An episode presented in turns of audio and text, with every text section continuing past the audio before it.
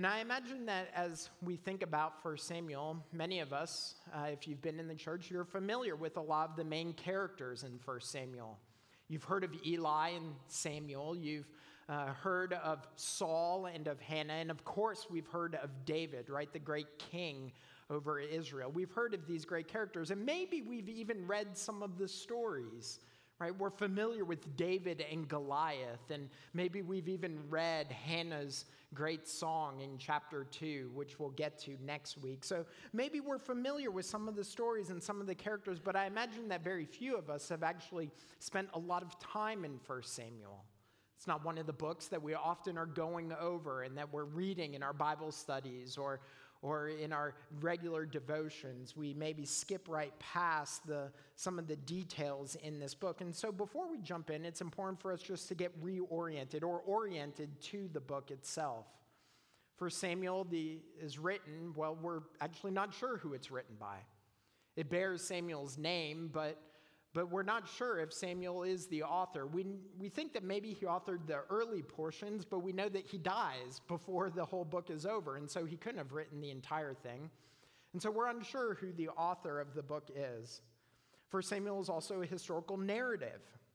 It's a historical narrative. It's recounting the different events that took place during this time in Israel's history. But what's fascinating about historical narrative, generally speaking, but specifically for Samuel, is that often moral judgment and declarations are not taught, they're observed. So we'll come to portions throughout 1 Samuel where we'll see something or we'll hear something that might sound or smells kind of fishy, and we wonder why is it that the narrator doesn't say this is wrong? Like, for instance, we're going to read about the polygamy of Elkanah today. Well, the narrator doesn't go, he was, he had two wives, and well, that was a big problem. The narrator doesn't say that. And so we might wonder, like, why, why don't they say those sorts of things? Why don't they just make these moral declarations? Well, it's because the narrator actually wants us to be good readers. We have to look at the course of the events that take place. We have to look at the whole of the person's life to discern why it's wrong or right, what occurs in this person that, that might give us an indication of whether this is an approved practice or a disapproved practice. And just in case you're wondering, like polygamy is not okay.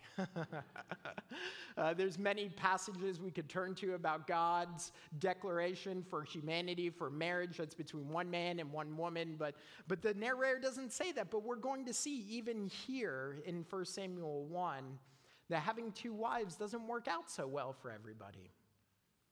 And so, even that points us to the fact that it is uh, something that we should uh, turn away from.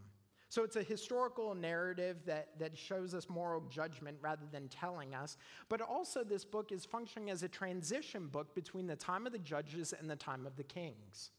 In fact, it comes at the very tail end of the time of the judges. Samuel himself is said to have judged over Israel. And what do we know about the time of the judges? We know it wasn't a very good time. It was a very dark time. God's people were engaged in all sorts of immoral behavior. In fact, there are two refrains that are repeated throughout the book of Judges. I imagine if you've read through Judges, you, you might even be able to recite one, one or both of them. Right? The first one is everyone did what was right in their own eyes. Probably some of you have read that before in Judges. Everyone did what was right in their own eyes. They were doing what they thought was right, not what God thought was right.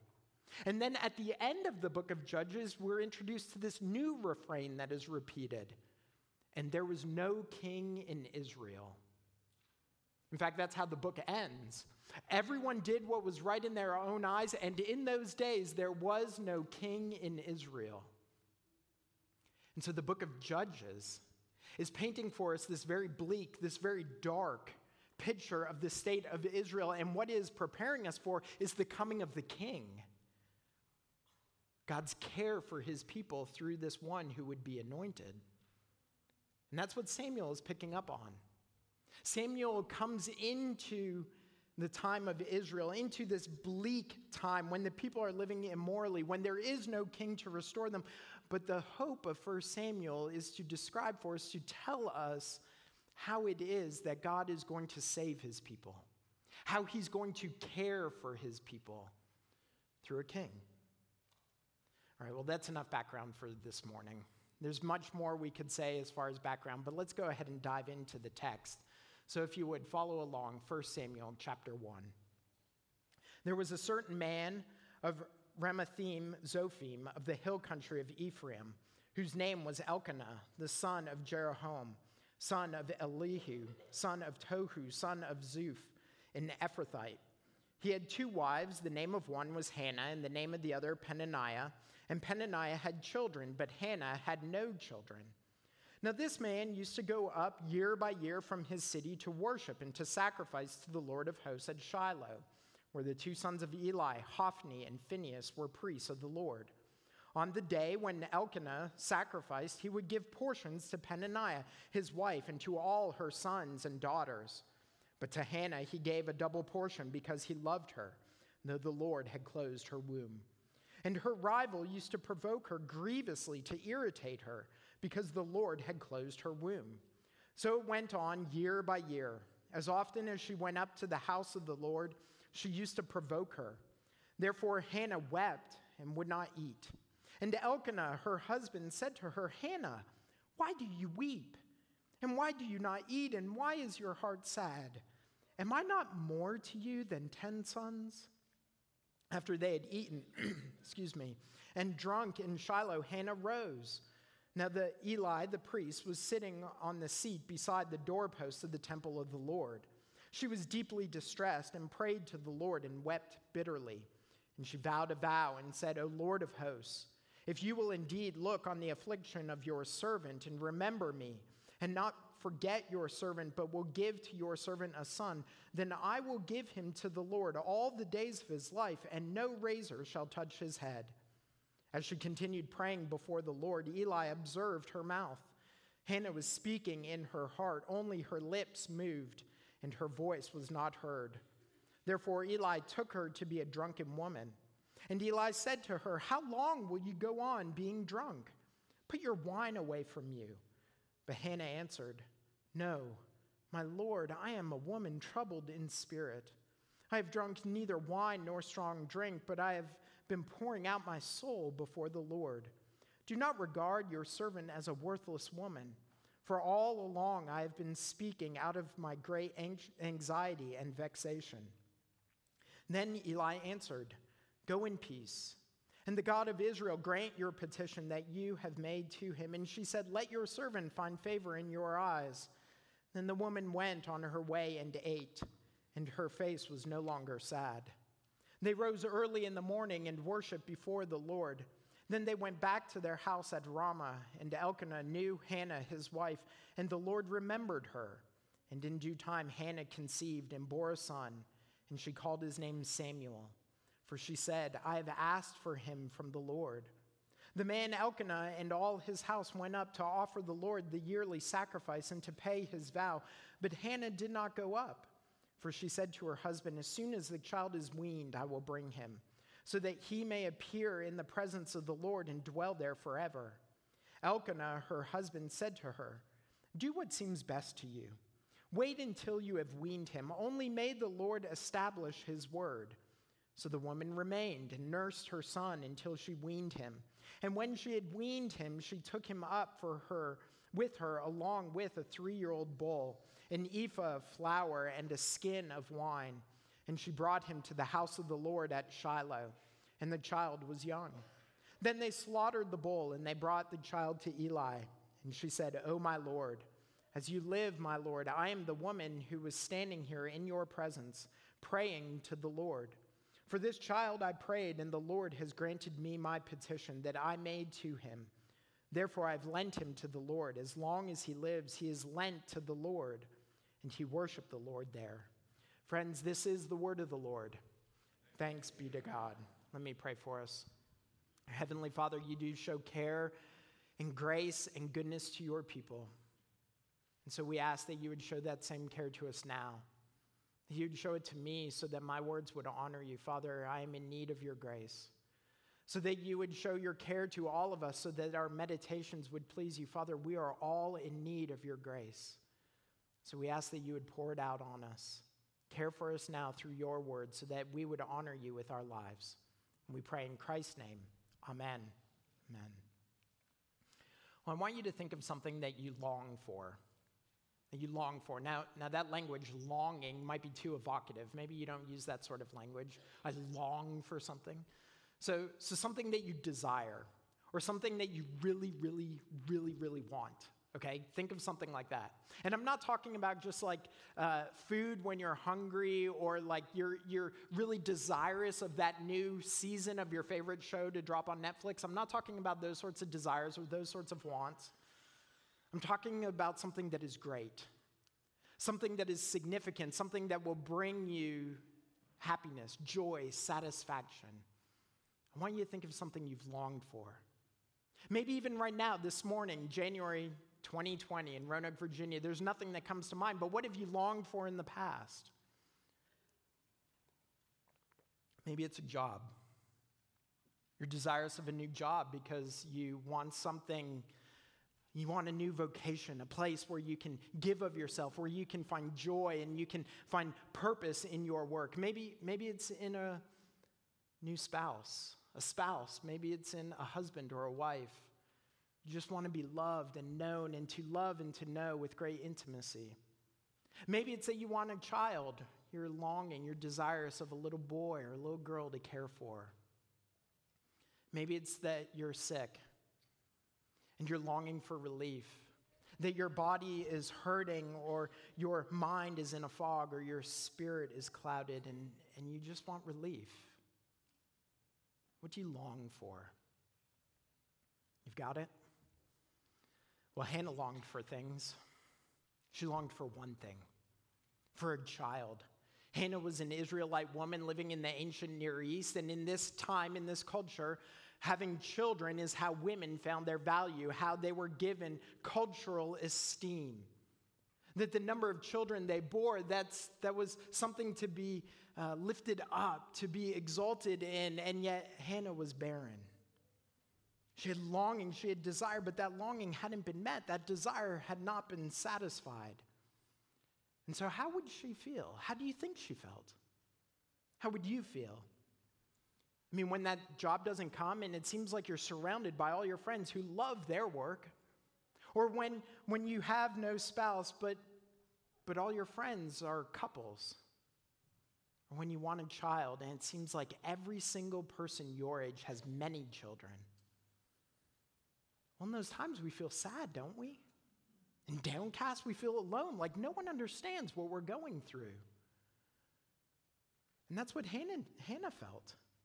In the midst of her unmet longing, she was alone. I mean, think about the different characters in this passage Elkanah, Peninnah, Eli, right? How do they respond to her? Well, Peninnah, the other woman, right? She mocks her, she ridicules her, she treats her poorly.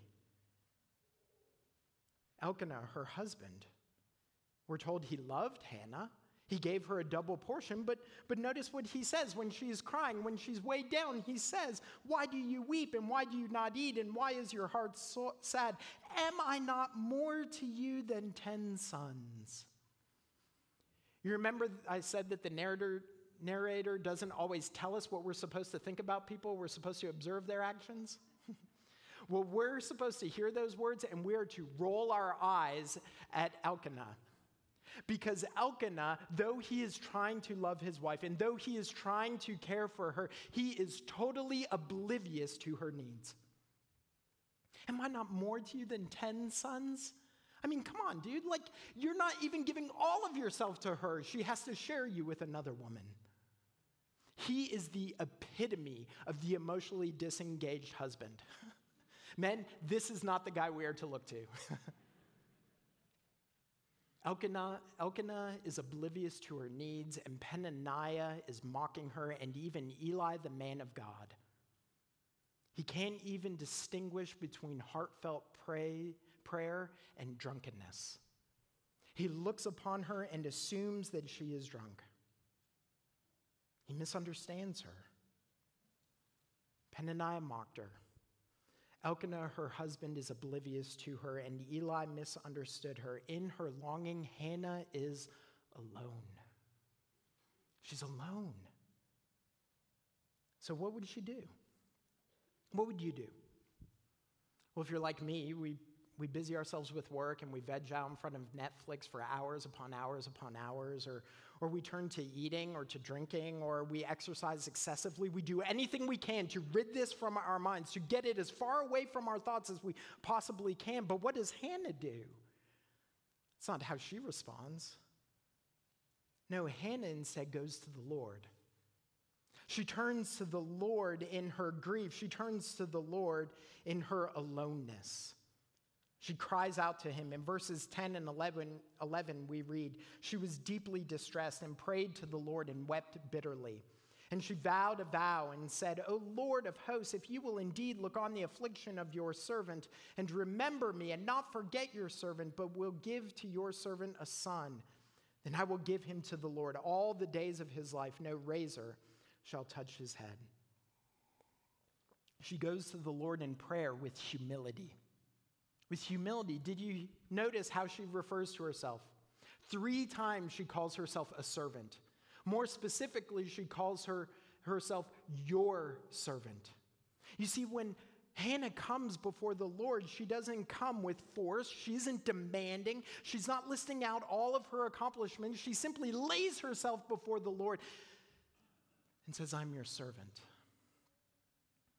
She's humble. The great churchman, J.C. Ryle, once said, The root of humility is right knowledge.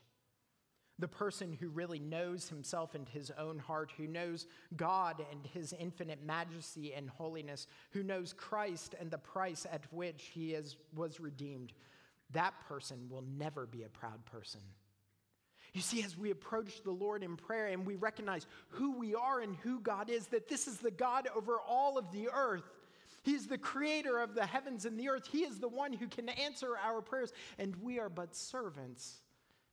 How can we not be humble before Him? We go to God in our need with humility, but we also go with hope. That's where what we see with Hannah. She speaks of her situation as one of affliction. And so she asks the Lord to look on her affliction and to remember her, to not to forget her. And this language of affliction, of remembering, this is reminiscent of the book of Exodus. So you remember in the book of Exodus, God's people are under affliction. They're under affliction because Egypt has put them in slavery. And they're living under these taskmasters, these wicked taskmasters who are treating them horribly. And so, what do God's people do? Well, like Hannah would later, they cry out to them, to him in his, their affliction. And in Exodus chapter 3, we're told that God said, I have surely seen the affliction of my people, and I have heard their cry, and I know their sufferings. You see, Hannah had hope that the God who had seen the affliction of Israel, of the corporate people of God, that he would see the affliction of this servant as well. She had hope that the God who heard their cries would hear her cry, that the God who knew their sufferings would know hers. And he does. In verse 19, we're told after Hannah cries out to the Lord that he remembered her. He remembered her. What a beautiful thing. God has not forgotten Hannah. God has not forgotten this one who is alone. God has not forgotten this one who is afflicted. He remembers her. And He remembers us. Friends, this is why in our distress and in our pain and when we are alone, that, that we can have hope. Hope not only because God knows Hannah's sufferings, but because he knows our sufferings. Hope not only because God heard Hannah's cries, but because he hears ours. We can have hope. I mean, just think about the seasons that we came out of the seasons of Advent and Christmas, when we celebrate the Lord's coming, when Jesus took on flesh and he was born of Mary. And, and he lived a perfect life. And what did that life look like? Well, Jesus himself experienced suffering and pain and affliction. I mean, there was celebrating and joy, absolutely, but, but Jesus knows our sufferings. He knows our pains. He knows what we have been experiencing. because he too has experienced it. And yet, when he did, he never failed. He never faltered. He never sinned. He never gave in, but yet he continued to lead a perfect life. And in doing that, he shed blood for you and for me so that we now can approach the Lord. We can enter into the throne room of God with boldness, with confidence in the work of Christ to call out to him in our need, to cry out to him in our affliction, to say, Remember me when I am alone. See, friends, that's why we can cry out. That is why we can have hope. So go to him, approach him with humility, with hope, with hope that we will find relief. And that's what Hannah finds. She finds relief when she calls out to God. And we know how the story goes, right? We've read it. Hannah's given a son. But what's amazing is that Hannah actually starts to experience the relief that God gives her even before the son comes. I mean, we hear it. Eli, after realizing she isn't drunk, in verse 17, he says to her, Go in peace, and the God of Israel grant your petition that you have made to him. And Hannah said to him, Let your servant find favor in your eyes. Then the woman went away and ate, and her face was no longer sad. Her face was no longer sad. Now, what's interesting about this is that this isn't like this isn't a guarantee. Eli doesn't even know what she prayed for. Right? That's not, Hannah didn't say what she prayed for. She just simply said to Eli, I'm, I'm praying in my anxiety and out of my vexation. And so she receives this benediction. She doesn't get this word like Mary and Elizabeth would later from the angel that you will bear a son. She, she has no guarantee that she will bear a son, and yet she walks away no longer sad. You see, Hannah finds relief from her burdens. She finds relief from her anxiety. She finds care in God Himself. In crying out to Him, in laying all of her, her anxieties before Him.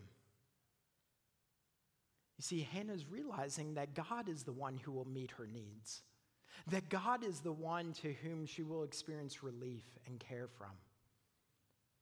And so we have to ask ourselves when we cry out, when we are filled with anxiety, when we are weighed down by burden, is God enough? Is He enough? Is He enough? Like, what if you cry out and you ask, and God, God doesn't give you what you're asking for? I mean, like, that's happened to all of us, right? We will experience disappointment, absolutely. And we may feel sadness. That, that, is not, that, that is to be expected. But even then, is God enough? I mean, if you don't get that job, students, if, if you get cut from the team, if you don't get accepted into that school that you're wanting, parents, if your children never live anywhere near you, Will we still put our trust in God's care? Because if we only know God's care in what He gives us, then really we're not looking to God to care for us. We're looking for the thing that He gives. And I'm going to tell you right now that will never be enough. It will never be enough. You will never find relief. But in God, crying out to Him in our anxiety, in our loneliness, in our burden. We find Him who is better than all the gifts. You see, the giver is better than the gifts, y'all. That is what we are ultimately in need of. And that's what God gives to Hannah. And that's where she finds relief. And so, how does she respond to this? Well, how do we respond? How are we going to respond? Well, Hannah responds with commitment. She responds with commitment. In verse 11, we heard her vow. She prays, she says, O Lord of hosts, if you will indeed look on the affliction of your servant and remember me and not forget your servant, but will give to your servant a son, then I will give him to the Lord all the days of his life, and no razor shall touch his head. So she's making a vow here. Now, listen, this isn't Hannah like pushing God into a corner and saying, You better do this. That's not what she's doing. She's simply saying, God, if you would do this, if you would grant me a son, then I will give him over to you. I will, no razor shall touch his head. This is uh, invoking the Nazarite vow. These men or people who would be given over to the Lord's service. And one of the ways they would show their devotion is that they would not cut their hair. And so Hannah's putting him into the Lord's care, and so she fulfills her vow. When God grants her a son, she fulfills her vow. That's what we see in verses 21 and following. And this really shouldn't surprise us because Hannah's a holy woman. She's pious, she's dedicated to the Lord. But, but I want you to think about how hard this would have been. I mean, we just kind of, you know, it's just easy for us to just brush over it and think, you know, well, of course she fulfilled the vow. But think about how hard that would have been. She said, I, I will give him over to the Lord when the child has been weaned. In this culture, most scholars are in agreement that weaning of a child occurred at the age of about three or four. So I want you to think about that. Hannah has spent three years with this child. Three years, and by this point, he would have been able to walk and talk, and so he, she would have heard him say, Mom, I love you. And she would have felt that wet, slobbery kiss on her cheek. Think about the bond that would have been formed between Hannah and this child. And now she gives him over to the Lord. Y'all, th- this isn't something that would have been easy to have done, and yet she goes through with it. She is committed to honoring the vow that she has made. She's committed to honoring the vow that she's made. That is how she responds. We're told she lent him to the Lord. That's the language that is used at the end of the passage. Now, that, that makes us think like she's just kind of giving him to the Lord and then the Lord will give him back in like a week, you know, kind of like our lawnmower, right? I lend it to my neighbor, I'll get it back in a couple days. Hopefully, I'll get it back one day, right? Like, that's not what's going on here. You see, that word lent, the, it's a verb, and in the form that it's found in verse 28, it has the connotation of entrusting. That's what Hannah is doing. She is taking her son and entrusting him into the care of the Lord. And she is doing it forever. Now, that is shocking because a Nazarite vow was for a limited period of time. Most Nazarite vows would be for like a week, a month, few years, something of that nature. But Hannah is entrusting the Lord forever. That's what she said, right? All the days of his life, as long as he lives, she's committing him to the service of the Lord. See, she responds to God's care for her with commitment, but she also responds to God's care with thanks. With thanks. You see, Hannah understands, she knows that what has happened, the birth of Samuel, it is a result of God and God alone. He is the one who heard her prayers, and he is the one who answered. And so when she takes Samuel to entrust him into the Lord's service, she makes an offering, a thank offering. She sacrifices a bull and flour and wine. Now, again, don't let this pass by. Right? We're so used to seeing the people in, in the Bible, they respond in thanks and celebration and rejoicing. But, but but I want you to think about the last time you asked God for something and He gave it to you. And I want you to think about your response to that. Like, like how easy are we to, to receive whatever it is that we ask for, and then we just move on to the next thing? We start asking for the next thing. Or we, we find a reason for, for understanding how it happened outside of God, right? Like, I got that job because I killed the interview. I was so prepared. That's why I got the job right? That girl, she said yes to that date because, well, look at me, I'm pretty good, right? Like, that's what we, not me, but you know, this is what we do, right? This is what we do. We start coming up with all the reasons that it was me who contributed to it, it was me who made it happen, or it was something, someone or something other than God, right? It's okay, you can admit it. It actually reminds me of Acts chapter 12.